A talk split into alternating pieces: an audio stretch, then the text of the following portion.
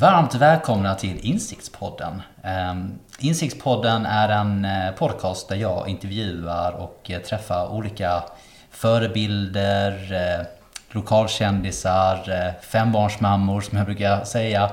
Människor i allmänhet som vet hur det känns att gå igenom jobbiga tider men ändå fortsätta rakt fram. Att inte hindras av tankar som kommer i vägen för att göra det man vill. Och idag har vi en, en, en vän, en person som jag har känt i många år, Marcus Nyberg, som är känd ifrån Grand i många år och numera driver tillsammans med Fredrik Mat och Destillat och Skissernas museum i Lund.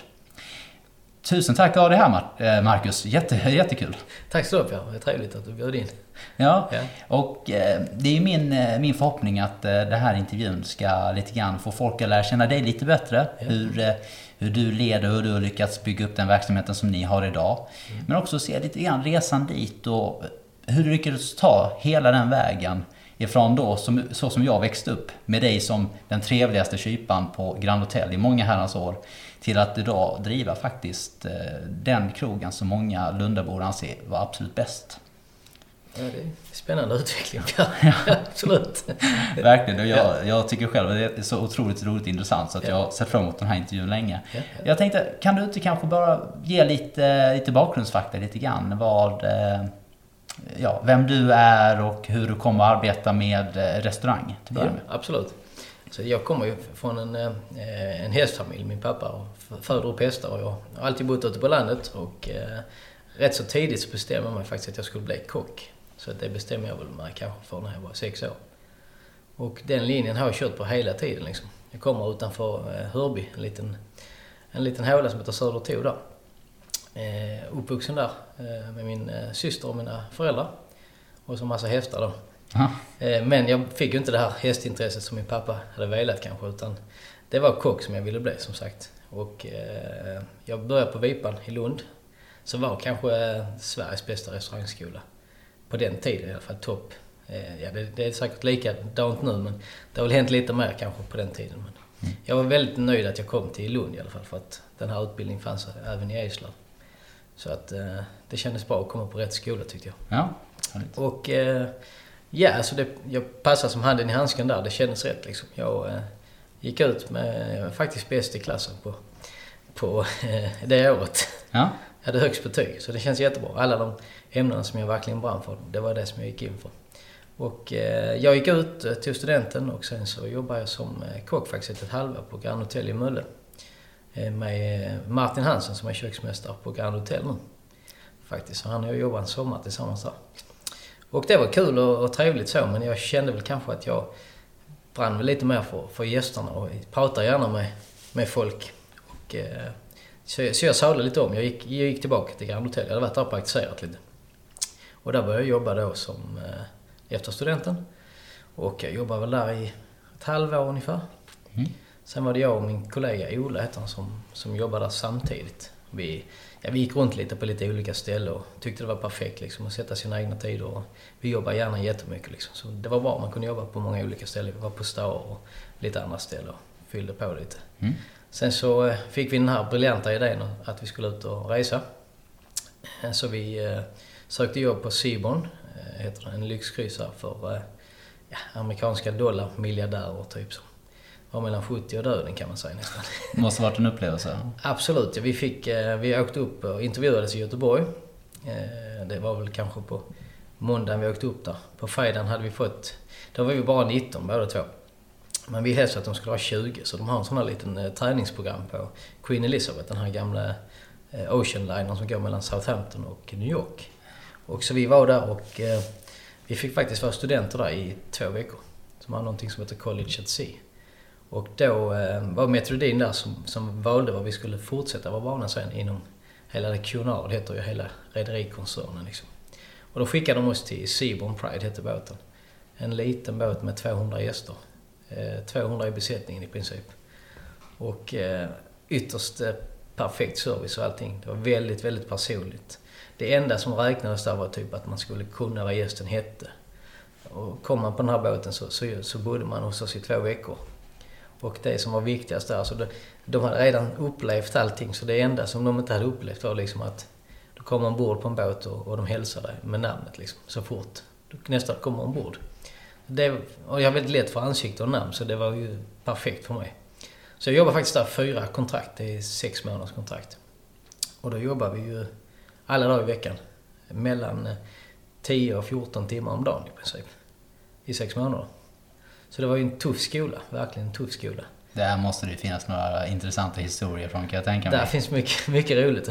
Men framförallt så fick man ju den här känslan från den amerikanska servicen, där det verkligen den här lilla, lilla mjuka varan som man kan sälja. Alltså alla kan ju ha ett exklusivt porslin eller vad det nu är vara, men, men det är inte det som räknas i slutändan. Och det fick man lära sig där. Jag hade väldigt, jag jobbar bara, man börjar allra längst ner såklart när man kommer på en sån båt. Då börjar man som runner och springer runt med och hämtar grejer. Och ja, det tog väl två veckor sen. Sen blev jag, det var en bellkapten som slutade och hade man hand om roomservice ombord. Och en gammal bellkapten som varit där länge. Men det fick jag hans tjänst i princip. Och den hade jag hela tiden sen.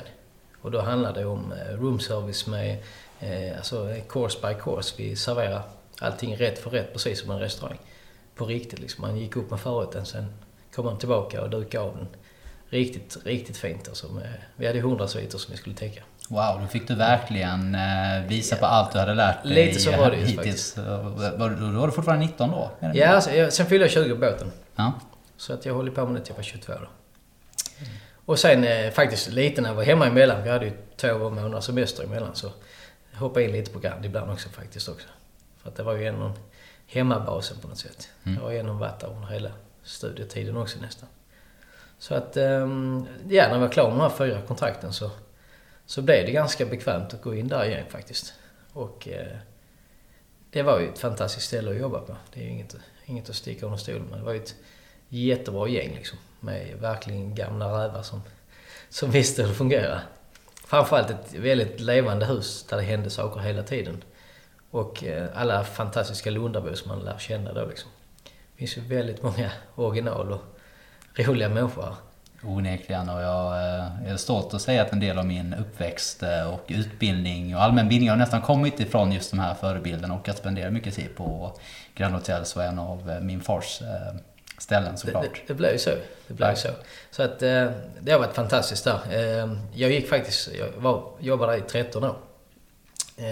När man tittar tillbaka på det så är det ju ganska länge. Det kändes inte som tretton år, och jag hade säkert varit där tretton år till kanske, men eh, någonstans i bakhuvudet har jag hela, hela tiden velat ta mitt eget ställe. Det är någonting som jag har, har funderat på eh, ganska länge också såklart. Eh, möjligheten gavs ju då när eh, tjugohundratio någon gång så pratade jag då med, vi pratade med en, en eh, hyresvärd som, som brukar gå som gäst hos oss, och jag var lite inne på att fråga honom om, om han kände till någon lokal.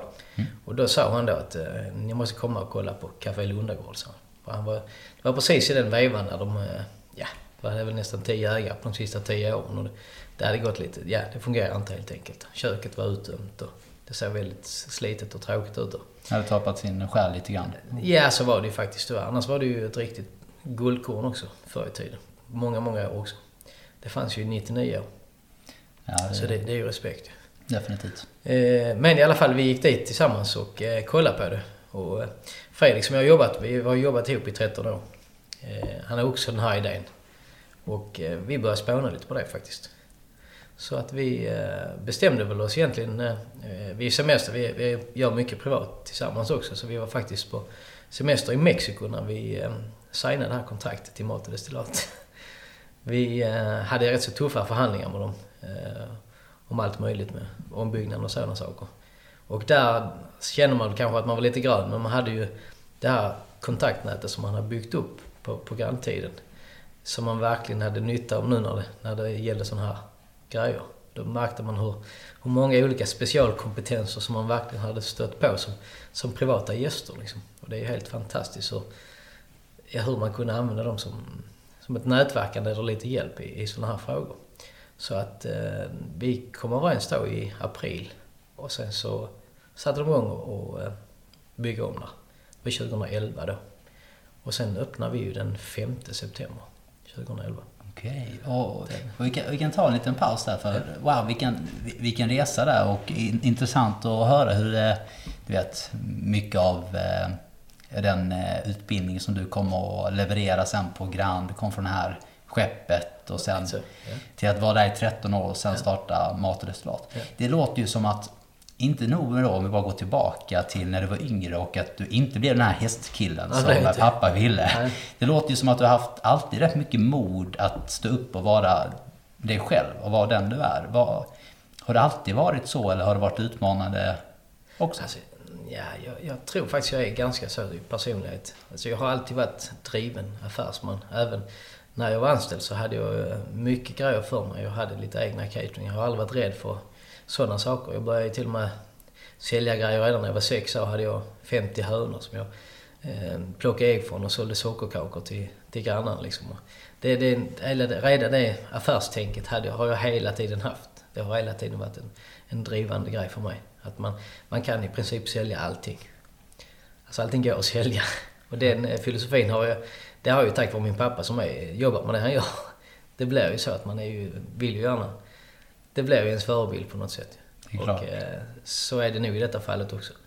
Så att en hästhandlare kan man väl säga att jag är på ett finare sätt. En, en dörr i alla fall. En hästhandlare som har eh, tagit ja, en visdom in till annat. Lite så är det faktiskt. Så det, så det har nog hela tiden varit en drivande grej. Mm. Jag har aldrig känt att jag har varit lite... Så länge man tror på sig själv. Jag, när det gäller service så är, är det väldigt mycket mjuka värden som man kan leverera och sälja, och jag har alltid sagt att när jag inte har roligt på jobbet med så ska jag inte jobba med det jag gör.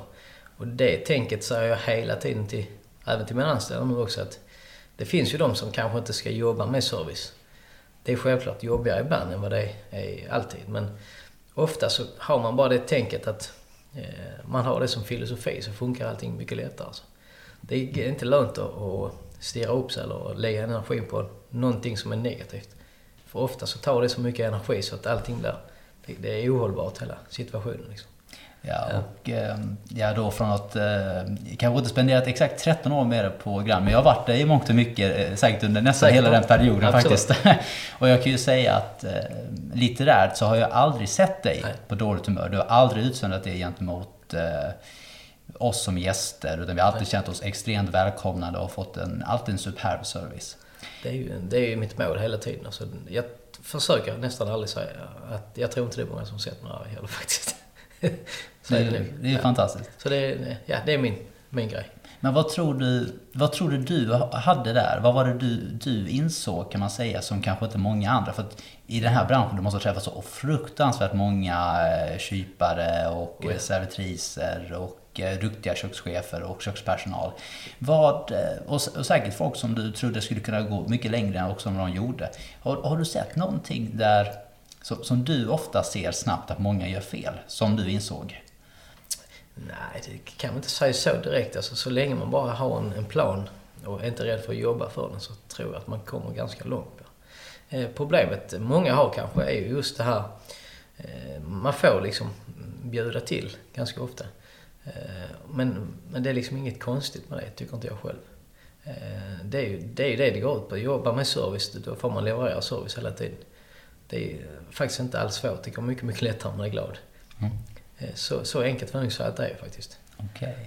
Däremot så kanske jag hade lite fördel på Grand, därför att är man för länge på ett ställe så kan det lätt bli att man inte är så jättebekväm med det alltid. Och då kan det kanske gå ut över servicen till exempel. Men vilka fantastiska, alla fantastiska Lundabor som går så mycket på Grand, som är en liten institution, eh, gör ju verkligen att det, det är ju enklare att, att ta hand om här. Såklart. Ja, så. Men då tog du egentligen den här långa resan ifrån att, även för du alltid haft det här affärstänket och älskar historien med dina femtio hörnor då och, ja. och att hur du alltid har, har tänkt i de banorna, men även för då kändes det naturligt att den här företagsamma personen, och som du sa, det var lite grön och ni gick då till att starta Mat och Destillat. Mm. Hur, hur var den upplevelsen? Hur, kan du berätta lite det, om hur det gick till? Ja, men så här i backspegeln så, så var det ju ett ganska stort steg. Vi, vi tänkte väl kanske inte så riktigt. Eh, om jag ska vara helt ärlig så gjorde vi inte det. Plus att nu hade vi en extrem tur också när vi eh, kopplades ihop med Marcus Nyberg som var vår köksmästare från början. En, en, en, ett riktigt snille faktiskt. Eh, vi hade ju, vi hade en väldigt snabb intervju eh, utanför Grand Hotel faktiskt, men på en parkbänk där i princip, precis innan sommaren. Och eh, vi pratade igenom och vi kom överens. Och sen, sen hördes vi inte av från, det var skarpt läge nästan där, och han kom in och, med sitt team. Och vi har aldrig lagt oss i köket mer än att vi hade vissa riktlinjer som vi ville sätta eh, från början. Som inte alls blev det som Motodestillat är nu. Utan han hade fått fria tyglar i princip. Och det var väldigt stressigt då i, i starten. Eh, vi försökte ju göra allting själv i princip. Så Fredrik och jag har ju hängt upp bar. Vi har inte tillverkat det såklart, men allting som man kunde spara kostnad på har vi själv gjort. Vi har varit runt i hela Skåne och lånat och köpt grejer och, och sådana saker. Så att vi, vi låg på ett, på ett rätt så bra start. Startbudgeten var rätt så låg, men vi, vi höll den hela tiden liksom. Alltså, när jag går in för någonting så, så vill jag gärna sätta en liten, liten ram för det. Mm. Eh, och eh, det brukar funka ganska bra. Alltså, det är samma nu, jag har byggt ut mitt hus tre gånger. Och då gör jag det själv istället. I den mån det går. Kanske inte elektriskt. Rörläggeriet tar jag folk till, men annars så bygger jag själv. Och för två sommar sedan så murar jag upp sextio kvadratmeter till till huset. Wow, det låter, det låter rätt mycket som du sa för några minuter sedan, just det där att planera, om man bara har en plan. Det är lite det det handlar om bara faktiskt. Så att, men i backspegeln så när vi tittar så, så var det ju en satsning, en rejäl satsning vi gjorde. Jag sa till Fredrik att man har ungefär tre månader på sig att starta upp ett sånt här projekt, för att man ser ju ganska fort vilket, vilket håll det går liksom. Sen har vi haft fantastiska medarbetare hela tiden. Och ja, så kärnan är väl också att de stannar kvar hos oss förhoppningsvis. Eh, nu har vi kanske bytt ut lite folk sen, sen vi öppnar, men eh, stommen är väl fortfarande rätt så gedigen för sig. Sen, sen är vi ju själv mycket på golvet, eller nu, nu, kanske, nu är Fredrik på skisserna som är. Men jag vill ju gärna, jag trivs ju bäst på golvet, det är där jag vill vara liksom. Sen är det ju mycket mer papper nu än jag hade någonsin kunnat räkna om. Ja, vad, vad... Eh... Vad inte varit lika kul med att driva företag? Vad kan säga, vad det har varit de utmaningarna där då? Jag har ju väldigt svårt för att inte vara i matsalen själv. Jag kan tycka det är jobbigt faktiskt. Just det här, allting bakom är mycket, mycket jobbigare än vad jag trodde faktiskt. Och det blir nästan mer och mer arbete där också. Så att det är kanske lite synd, för att jag, jag vill gärna synas där istället. Jag vill vara på platsen. Så folk säger, man kanske inte alltid lika mycket där nu, men jag, jag jobbar nog mer nu än vad jag gjorde innan kanske. Om man ska vara helt ärlig egentligen. Så det kan jag tycka är ganska tråkigt. Mm. Och då tänker du då, är det det administrativa, är det det ledarskapet, motivera? Vad, vad, vad tycker du, vad, vad är det där bak egentligen, så vi vet lite grann, vi som inte är krögare då, vad, vad som för sig är bakgrunden för att allting ska funka och flytta på? Alltså det är ju mycket beställningar, det ska göras listor och Och det ena, och ja, det ska lönerna såklart. Och, eh, sätta schema och alla ska vara lediga och någon blir pappa och någon blir mamma. Och sen, ja, det, ska, det, ska, det är hela, hela tiden ett pusslande. Sen är det alltid någonting som går sönder och, och det, ska, det ska alltid fixas det också i princip. Så att det, det, listan byggs ju på hela, hela tiden i princip. Det som är roligast är ju att ta hand om gäster. Mm. Eh, som att vara ledare har inga problem överhuvudtaget. Eh, det tycker jag bara är roligt. Eh, Men däremot när vi, när vi sitter ner så sitter vi ner, men när vi jobbar hos oss så, så jobbar vi. Och då eh, tycker jag själv att det är viktigt att man själv kan stå med flaggan i topp och, och verkligen ha de här största stationerna kanske. Eller eh, jobba under den här pressen så, som jag vill att eh, mina anställda ska göra när det väl är press. Och så länge man inte själv kan stå där och göra det så, så tycker jag det kanske är lite svårt att, att motivera sina anställda till, kan jag tycka själv. I, i alla fall i vår bransch så tycker jag det är viktigt. Exakt, uh, lead by example så att säga, att uh, visa yeah. vägen. Ja. Så lite så är det, så att, där har jag inte några problem alls. Alltså. Uh, jag är faktiskt, uh, jag är väldigt hård men rättvis, men jag kan inte, man kan inte uppleva mig som hård så, men, men, men jag vet uh, att när, när man jobbar hos mig så, så är det, då är jag ganska på hela tiden. Ja. Du förväntar dig det bästa helt enkelt? Och... Ja, det är det jag vill leverera, och det hoppas jag att de känner också som jobbar hos oss. Ja, du, du sa ju precis att ni har egentligen haft många anställda som ja. varit i många år. Så att, lite så är det faktiskt. Så det är, det är en bekräftelse på att någon, någonting har ju gått rätt i alla fall. Definitivt. Och inte nog med att de anställda stannar kvar, så, som vi sa tidigare då, så är det ju eh, en ny institution kan man säga då, i, trots att det är inte speciellt gammalt. Men ni har ju väldigt många stammisar som alltid går till Mat och Destillat och eh, uppskattar extremt mycket. Och det, ja. det är ju ja, det. jättekul att se för mig då, som har sett er ändå vet, växa upp då med Mat och Destillat och vad det var möjligt. Och nu har ni också testat vingarna och startat en ny restaurang. Ja. Mm. Skissernas museum. Ja, precis. Det var väl också en, egentligen en slump att vi var med i den upphandlingen, kan man väl nästan säga. Det är lite så, Fredrik och jag är helt olika personer. Han gasar gärna och jag bromsar gärna. Jag tycker om att ha... Jag sätter gärna ett koncept, sen vill jag gärna att det ska vara så. Han är, strävar hela tiden efter nya grejer. Så att vi kompletterar varandra på ett fantastiskt sätt. Vi är inte alls lika för fem år någonstans. Okej, vad ja. Intressant. Det måste ju vara väldigt bra för han då som kreativ agent i form av att göra drinkar och annat, att alltid försöka tänka för, utanför boxen där. Lite så är det. Men, men jag, när jag lyssnar på dig och ja. När många andra förmodligen lyssnar på dig här på podden, man upplever ju inte dig som att du är någon som bromsar, utan tvärtom, du verkar ju verkligen köra på... Ja, alltså, när, när, jag har, när, jag har, när jag har planen framme så, så kör jag ju, som sagt. Men eh, när man sätter ett koncept så tycker jag funkar det och det, det är bra, om man tycker det är bra så, så tycker jag det, det är kanon. Fredrik är lite mer så här eh, otålig och vill gärna att det ska hända. Sen, sen betyder det inte att det händer alltid. För att det är nog jag som oftast genomför en del grejer. Eh, men eh, idéerna är det nu han som står för faktiskt. Okej, okay. Ja, men det låter som ett perfekt partnerskap. Ja, det får man nog faktiskt säga. Eh, nu, så nu, nu har vi gjort så att nu är jag på Motodestillat och Fredrik är på Skissernas. Eh, det, ja, nu kanske man märker lite mer att det kanske är bättre att jobba ihop i ett team liksom, på det sättet. Eh, nu har vi precis öppnat där så nu vet vi inte riktigt. Det är inte riktigt lika lätt att sätta konceptet där som vi gjorde på Motodestillat från början kanske. Och saker tar, det tar lite tid. Ibland, lite ibland tid. Till och med längre än tre månader kanske. Så kan det nog vara kanske där. Alltså. Men det hade vi nu... Alltså jag, jag ville bara att det skulle vara ett ställe som folk trivdes på. Liksom. Och det, det fick vi till från början. Mm.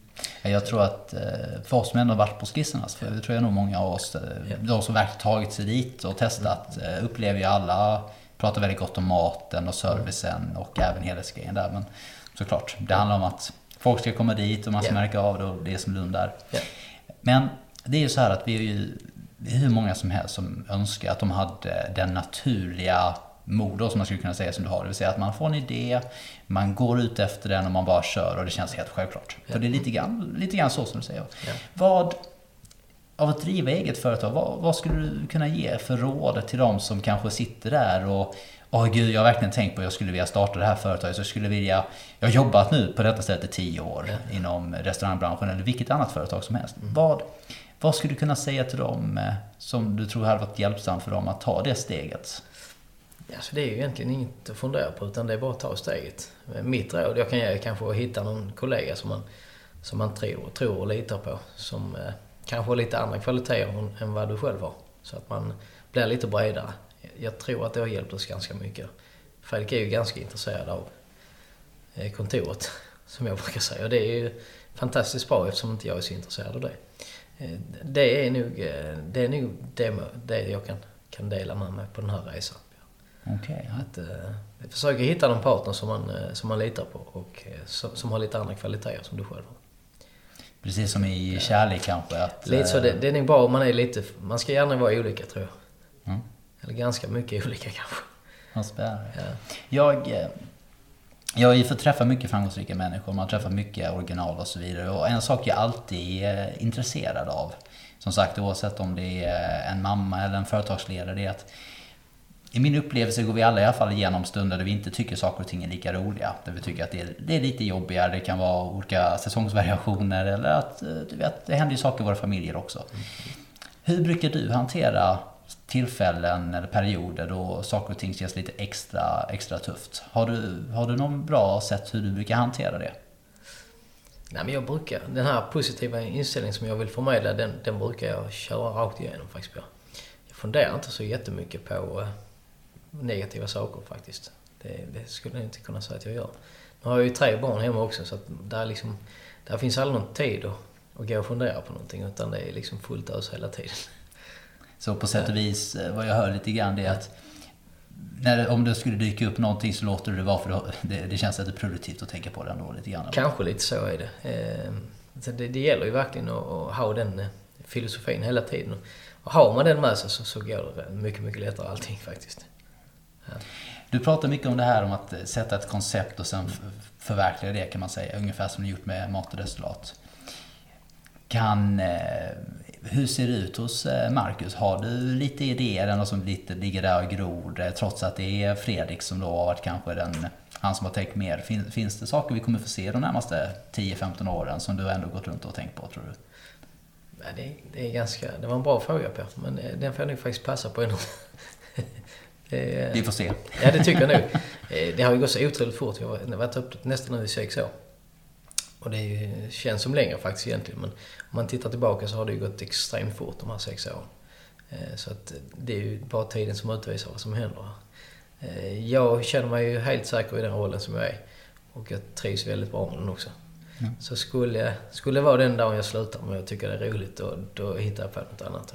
Mm. Men det känns inte som att jag är där nu, och det kommer nog ta ett tag till faktiskt innan, innan den glädjen försvinner. Liksom. Ja, spännande. Ja. Hur... Eh, Jag tror att många skulle kunna uppleva att de redan, redan i sin vardag har begränsat med tid. Men då här har vi då en person som alltid eh, ser glad ut för gästerna, är sträng men rättvis och eh, inspirerar folk till ledarskap eh, bakom, eh, bakom det vi, vi andra ser, så att säga. Men samtidigt säger du att du är en trebarnspappa. Yeah, yeah. Hur, eh, hur lyckas du hantera det? Hur, eh, vad, vad är din... Vad är din eh, vision eller ditt koncept för faderskap? Ja, det är hård och rättvist där också. Jag är en fantastisk sambo såklart som, som är mamma till alla tre barnen. Eh, det funkar ju bra. Hon, hon jobbar inte i den här branschen. Eh, det är lite svårt att få ihop vardagen kanske annars där. Men eh, jag jobbar lite mindre kvällar nu än vad jag gjorde innan. Men eh, det är ju det är en fantastisk utmaning på hemmaplan istället där. Alltså, eh, jag är ganska så här hård men rättvis hela tiden. Och det är nog med mina barn också. Vill vi gärna att de ska ta i lite. Nu är, nu är de ju tre, fem och åtta, så det är, det är, vi pratar kanske inte så om man jobbar nu. Men, men eh, någonting som, som man får den här entreprenörskapen vill jag gärna förmedla till mina barn. Att, alltså man får ingenting gratis i princip. Eh, sen att de får mycket saker, det, det är naturligt. Det blir ju så, men eh, eh, jag vill gärna att det, det ska gå vidare. Och det, det hoppas jag att, att någon av dem snappar upp i alla fall. Ja, vad spännande. Ska de alla bli krögare? Det tror jag inte i och för sig. Men nej, kanske någon av dem, man vet aldrig. Kanske gå tillbaka och bli hästhandlare. Det, det är inte dumt det heller kanske. Jag blev farfar glad ju. Exakt, ja. Vad spännande. Vad, vad tycker farfar efter alla dessa år? Är han i liv fortfarande? Ja, absolut. Ja, nej, men han är, han är, det är väldigt svårt för folk som inte är, är i restaurangbranschen, och han är inte ute speciellt mycket heller. Så att han är väl mer intresserad bara hur, hur det går. Liksom. Sen... Har det, här blivit en, det har ju blivit stort, det har ju blivit, vi är ju, det är många anställda och, och sådant, det har ju växt hela tiden, så att det är nog svårt för han att greppa lite, tror jag. Men, men han, han ser hur du tog rätt val i alla fall, hur du gick din väg, så att säga. Lite så är det nog faktiskt. Han är kanske mer så, lite, lite rädd, jag är kanske mer lite modig, så han kanske hade kanske inte tagit det här steget själv, mm. som jag gjorde då. Men... Och det, jag tycker det är så inspirerande att höra, för att eh, vi märker det att du har det här eh, mod helt naturligt förekommande. Och det låter som att det, det bästa du skulle kunna ge till folk då som inte känner sig så modiga, det är att bara vara modiga. Bara kör ändå. Det är nu det, det, är nu det enda jag kan säga. Ja, precis. Jag har, jag har ju inte något sånt mellanting, utan när jag väl gör något så, så, så gör jag det rejält. Liksom, tycker jag. Det, det är en bra filosofi faktiskt. Mm. När, när, när saker och ting inte gått så bra i form av att, för jag antar att det ändå funnits en del misslyckande, man oh ja. har misslyckats, har inte hand om den här gästen på rätt sätt, oh ja, för att man vet ju inte vem man träffar och så vidare. Mm. Vad, vad, hur har din filosofi varit för att ta hand om misslyckande på det sättet när saker och ting hamnar? Det kan ju vara saker vi inte kan hantera själv, alla du vet, består för. Men... Ja, alltså det är det har jag kanske lite svårare för, kan jag nog säga. Mm. Men jag försöker väl någon... Jag, jag lägger över det på Fredrik i så fall. Lägger över Fredrik? Nej, men skämt åsido så... Eh, nej, men man får, man får stå upp till det som händer och, och ta tag i det. Så det har väl inga problem med heller egentligen. Eh, sen har man ju lite olik, olika åsikter i vissa fall, såklart. Ja. Men eh, det, det brukar lösa sig ändå. Ja, liksom, på något sätt så får man kompensera någon gäst eller hur det nu blir. Mm. Det är självklart att det fungerar inte som man vill alltid. Så det, det, är, ju inget, det är inget konstigt med det liksom. Men jag brukar säga det, att det är i alla fall ingen som dör hos oss i alla fall. Nej, nej det, det är jag övertygad om. Vi har ju inte riktigt det, det jobbet, som tur är. Alltså. Men jag tänkte lite mer så här, att har, från det att du började som krögare eller började jobba inom detta, har, har det någonsin dykt upp att detta kanske inte var rätt sak? Har du någonsin haft en, den tanken? Nej, det har aldrig slått mig faktiskt. Med andra ord så kan vi konstatera att du är nog på helt rätt plats. Det är det får jag nog säga där faktiskt. Så, däremot så det är väl kanske mer den här försäljningsbiten som, som jag är intresserad och som tilltalar mig hela tiden. Eh, och nu har det blivit i restaurangbranschen, servicen där. Eh, däremot så hade jag nog kunnat säga mig i någon annan roll, i någon annan försäljningsroll eller något sådant också. Utan, utan större problem faktiskt. Kan tänka mig att eh, om man innehar mod och energi och eh, gillar att planera på det sättet så tror jag inte det hade varit några större problem faktiskt. Jag tror det hade funkat. Det låter som ett bra recept. Ja. Hur din, din ledarskapsstil på det sättet med att få dina anställda att nå det? För jag antar att alla, alla funkar ju inte så naturligt precis som du är där. Nej, det, det kan ju vara så. Eh. Vad har din största lärdom varit hittills med att ta hand om så mycket personal där du känner kanske att du kunde ha blivit bättre? Du vet, du vet, det här har man kunnat, det här har jag gjort annorlunda idag än vad jag gjorde då första gången och det här har man rättat till. Har du, vad dina lärdomar var från ledarskap då för de cheferna som eh, lyssnar? Ja, alltså jag försöker ju vara med själv också som jag säger på golvet där. När det, när det väl hittar till så, så är jag ju där längst fram. Liksom. Det kan ju hjälpa till lite. Sen vet de nog att jag förväntar mig en hel del grejer av dem som...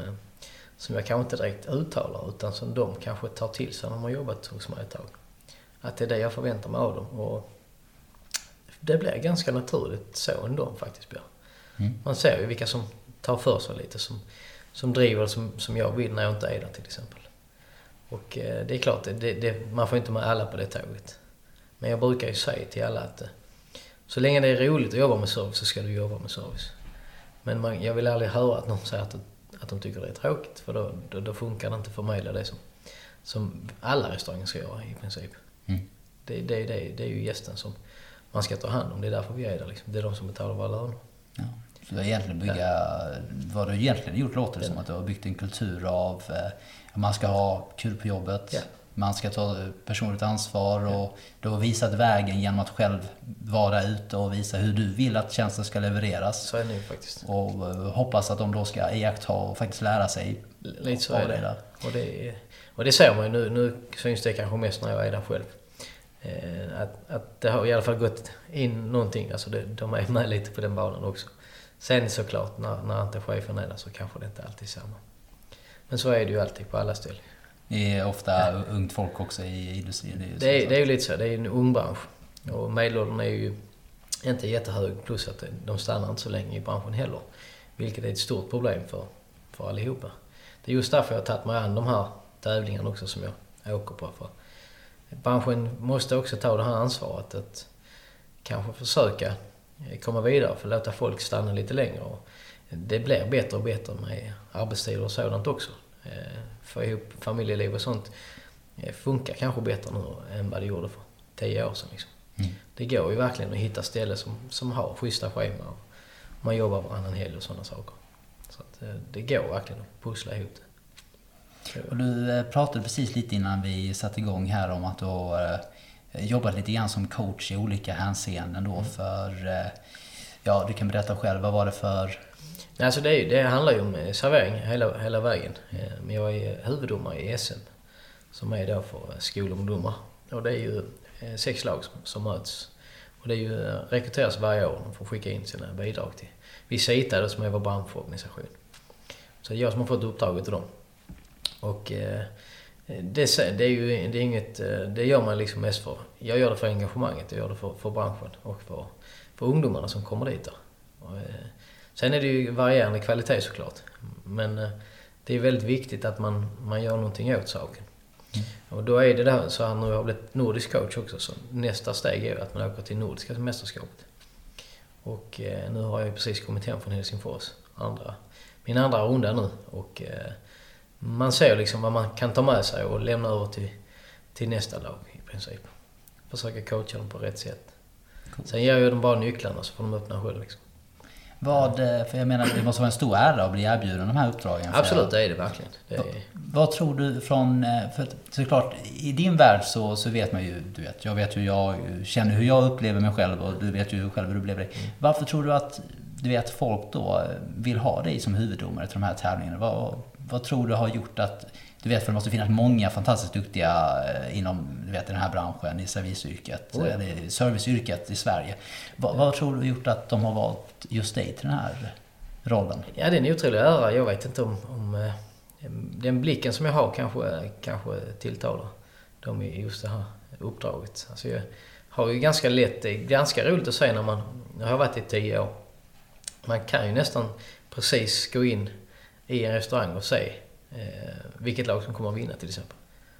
Och det brukar jag kunna säga ganska fort eh, hos personer. Så jag, kanske, jag har kanske öga för, för just den här servicebiten. Som mm. jag har fått med mig genom åren. Jag har ju jobbat i, i branschen i tjugo år. Så det, det blir ju, det är klart man har ju snabbat upp en hel del grejer.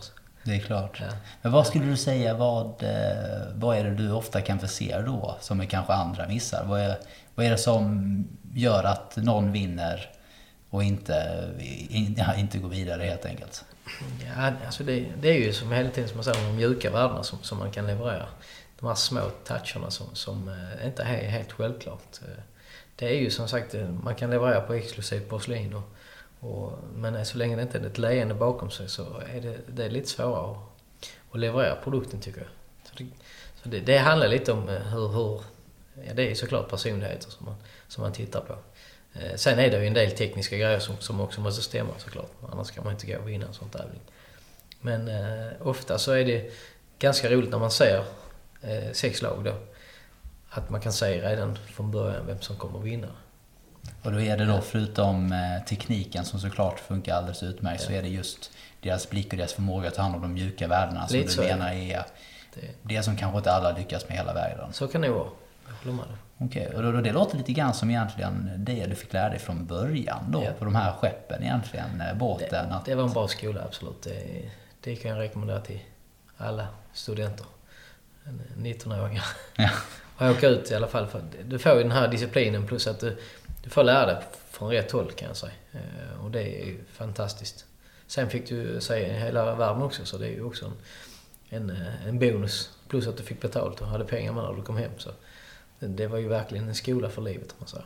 Ja, det, det låter onekligen som. Jag tycker ja. det är kul, man kan ändå se en, en röd tråd på det sättet hur, hur det, det också har eh, gynnat oss alla då som har fått lära känna dig på vägen. En så bra det, utbildning. Det sitter nog kvar i ryggen, det gör det, absolut. Och jag tänker, det finns ju många krögar bara i Lund, men också mm. så sagt i hela världen. Och precis som du säger, att även för det är, du vet, det är låg medelålder och så vidare, men eh, ni har ändå lyckats behålla många...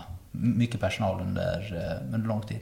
Vad tror du har gjort att Mat och Destillat har lyckats med att behålla sina talanger i förhållande till där eventuella ja, kollegor i branschen inte är rikt, riktigt lika duktiga där? Ja, det, det är kanske från ställe till ställe, ja. Men alltså vi, vi försöker vara schyssta i alla avseenden. Liksom. Det, det går rätt till hos oss.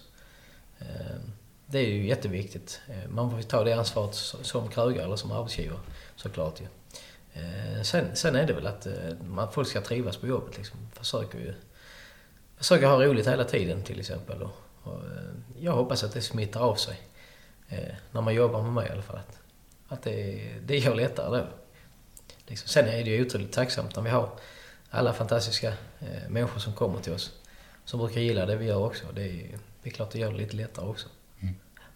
En, en, en stor utmaning många, många företagare eller företag har i allmänhet kan ju vara det här med rekrytering och hitta rätt folk på rätt plats och så vidare. Ja. Är, din, är din upplevelse av att, att bara skapa den här kulturen som ni har på Mat och Destillat gör att de flesta kan, kan komma och passa hos er, eller är, känner ni att ni är duktiga också på att hitta de här guldkornen? Ja, alltså, ja, det är en bra fråga. Alltså, det har väl nu blivit så. Jag har gärna blick för, för att se vem, vem som jag trivs med och se vem som kan leverera. Så det har, blivit, har nu blivit naturligt så att vi har inte direkt någon lång rekryteringsprocess, utan saknar vi någon så, så brukar vi... Ja, det är ett kontaktnät, det brukar oftast vara... Det är ju en liten damm som vi alla simmar i den här branschen. Och det gäller ju att plocka lite folk därifrån såklart. Och när vi väl väljer då någon som eller någon som söker sig till oss, så, så sätter vi oss ner och pratar i princip. Och sen, sen testar man ett par gånger. Och då ser man ganska fort liksom att personen passar in eller passar inte in. Så att det är väl ganska tacksam bransch att rekrytera i, kanske man säger. Det finns ju gott om folk, men det gäller att hitta rätt, som man säger där. Kanske jag blick för det lite mer, jag vet inte. Mm. Det har varit så hittills i alla fall. Vi får hoppas det. En, trod, hade du en blekaste aning eller en vision redan när du var nitton år att du en dag skulle driva en av Lunds mest framgångsrika restauranger? Ja, så det har lite i bakhuvudet, så, så det kan man nog säga kanske. Ja. Sen, sen trodde jag väl kanske inte... Eh, jag, jag kanske skulle trodde att det skulle ta lite längre tid egentligen. Jag var ju praktiserad på Thomas Strängs Petri Pumpa på den tiden när jag gick i skolan. Och det var ju, det var ju ett fantastiskt ställe som, som eh, verkligen låg för i sin tid där. Och han är ju riktigt cool som människa också. Och där, där har man lite som en förebild kanske, hela tiden. Sen blev det inte så att jag stod i köket som, som var tanken från, från början. Utan det blev ju på andra sidan jag ska hålla mig. Finns det några personer längs vägen, några förebilder på det sättet du har som du skulle vilja tacka lite extra kan man säga, som har verkligen visat vägen för dig? Ja, men så det är min, min far såklart som, som är en affärsman. Det, det hjälper ju alltid till. Hans sinne för affär blev ju att Det, det, det funkar ju alltid för mig också. Det, det, är ju, det har hjälpt mig oerhört mycket såklart. Sen kan man säga kanske Thomas Sträng där också som, som, är, eh, som var riktigt duktig på det han gjorde när han hade i Lund här. Eh, sen, sen såklart eh, både Leif och Maria Pålsson som jag har jobbat hos så många gånger. Man ser väldigt olikheter mellan de två eftersom det är lite olika generationer och de driver på olika sätt. Ju. Eh, Maria är ju en extrem affärskvinna som jag har all respekt för.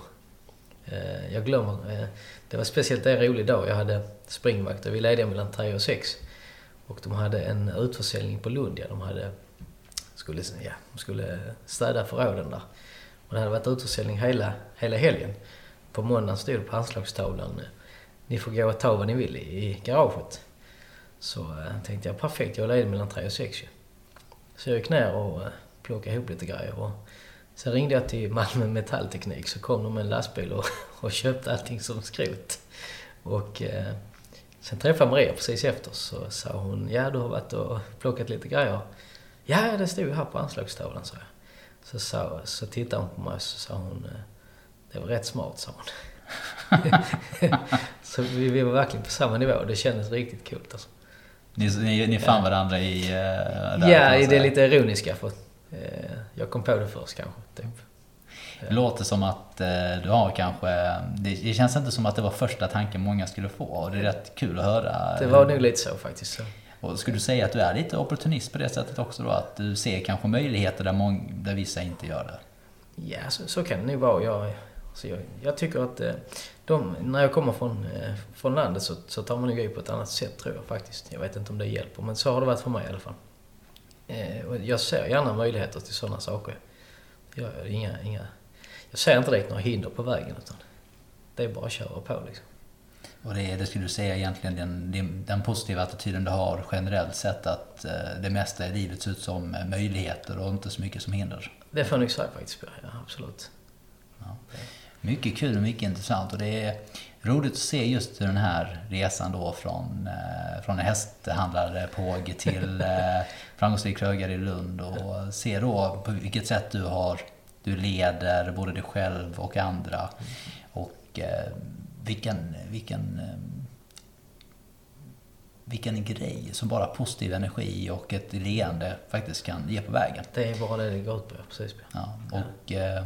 Och att just ha en plan förstår jag också som att det är någonting som du alltid haft med dig. Att, och sen ja. Bara att köra. Ja, det, det är nog det rådet jag kan ge. Absolut. Är det någonting speciellt du skulle vilja lämna våra lyssnare med? Um. Ja, så det finns ju många grejer. Men, men just det som jag säger, att det, det, det, är ju, det är ju lättare att vara glad än, var, än att vara sur eller negativ. Det går ju mycket, mycket lättare på det hållet. Liksom. Det kan man ju ha i alla yrken och alla sammanhang faktiskt. Det, det, det är ju lättare att lägga energin på positiva grejer än på negativa. Även när det är dåligt och, och, och ja, man känner sig nere och lite sjuk eller vad det nu är. Så, så kan man ha det som, som plan. Liksom. Och är det, är det lite grann då att försöka påminna sig själv om vad som är positivt då, eller? Lite så är det ju. Man får ju, man får ju glad för, för det som ges. Yes. Ja, så det, det, det är en jättebra filosofi, och det vill jag verkligen dela med mig och sprida till andra också. Att det, det går mycket lättare. Alltså. Ja, härligt. Och det, och det låter som du får göra det. Både i ditt eh, yrke som ledare, fader och eh, coach då. På absolut, olika sätt och vis. Ja. Och säkert det är en som vän. Ja. Marcus, eh, tusen tack att du kom och delade med dig om de insikterna som du har fått och som har fått dig då att ta dig dit eh, du har kommit. Och eh, jag tror jag pratar för oss alla att eh, vi ser alla framåt och ser vad som kommer att ske med skisserna och den framtida utvecklingen av Mat och Destillat och eh, vad ni hamnar i slutändan. Tack så mycket. Jättetrevligt. Tack. Tack.